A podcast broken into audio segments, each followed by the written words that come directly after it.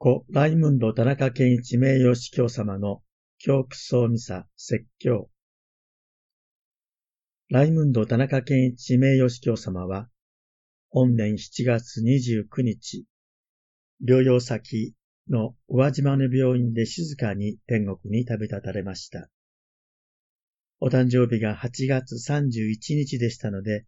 もう少しで94歳を迎えられるという直前でした。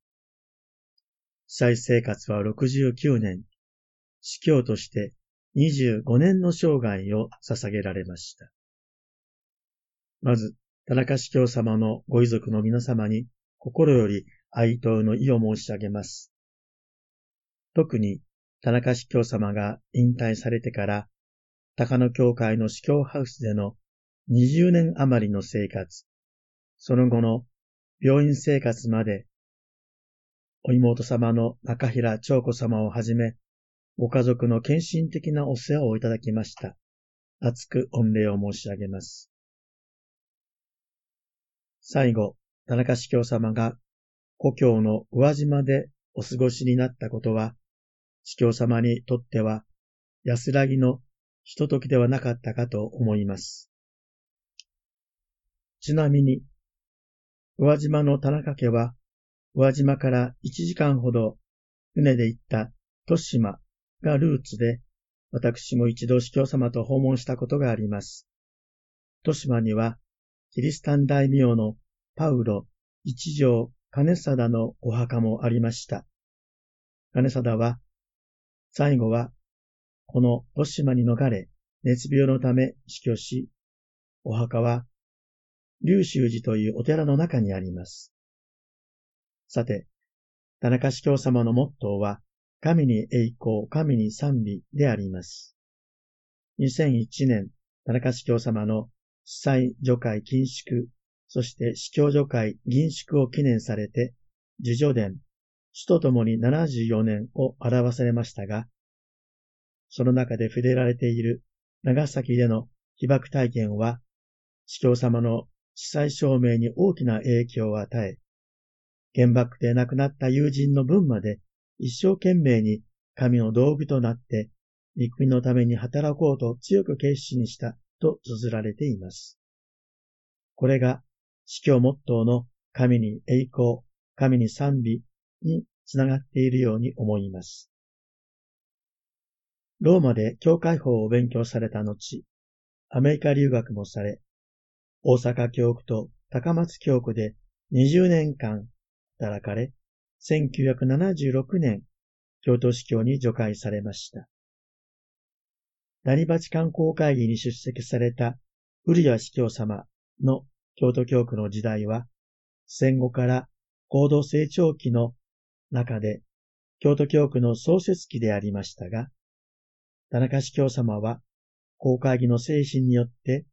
教会が不教という言葉から宣教へという意識の転換のもと、社会への福音宣教へと、教会が舵取りをしていくときに、転換していく一つの大きな時代の変革期でもありました。その大事業として、1981年に京都教区のビジョン、社会と共に歩む教会を発表されました。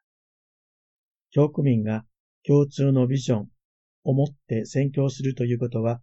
当時としては画期的なことでした。次に、日本史教団は1984年、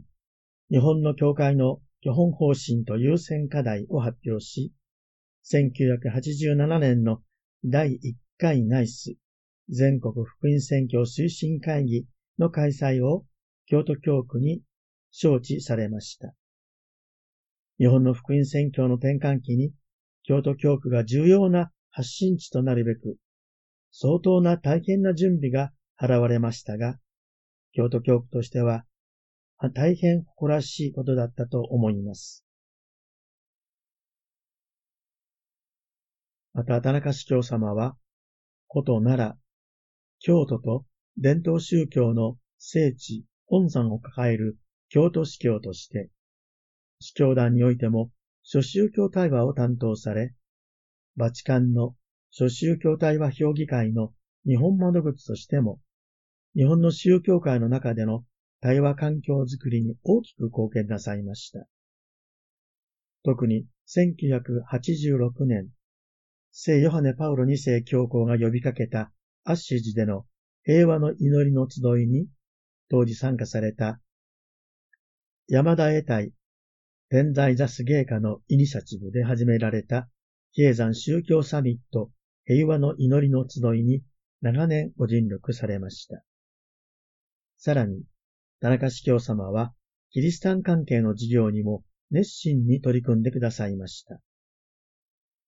教区内の各地の巡礼地を整備し、検証活動を盛んにしてくださいました。京都、玄那の大殉教を記念する、玄那殉教の日、キリスタン大名内藤助安の異常後に作られた。検証費の設置、細川ガラシア夫人陰性の地、二度のでの。細川ガラシア祭、滋賀安土セミナリオ跡の整備とセミナリオ祭、奈良宇田市のユスト高山右近の受選の地、沢城跡での右近子供祭りなど、また、1996年11月23日には、京都ノートルダム女子大学ユニソン会館において、日本26世人殉教400年祭 in 京都を開催されました。主イエス・キリストは、天の恩父からご自分に任された人々に向かってこう言われました。疲れた者、重荷を負う者は誰でも私のもとに来なさい。休ませてあげよう。田中司教様は、この主の言葉通り、この世でのすべての重荷を解かれ、永遠の安息に入られました。カトリック司教として、神のため、教会のために生涯を捧げられた、ライムンド田中健一名誉司教様に、命の与え主である神が、復活の恵みを豊かにお与えくださいますように、京都教区の皆様と共にお祈りしたいと思います。キリストご自身が己を捨て、犠牲を厭わず、弟子たちを愛し、許し、励ます牧者として模範を示されたように、田中司教様もご自身が信徒のために己を捨て、すべてを優先させて、牧者としての多くの羊に奉仕されました。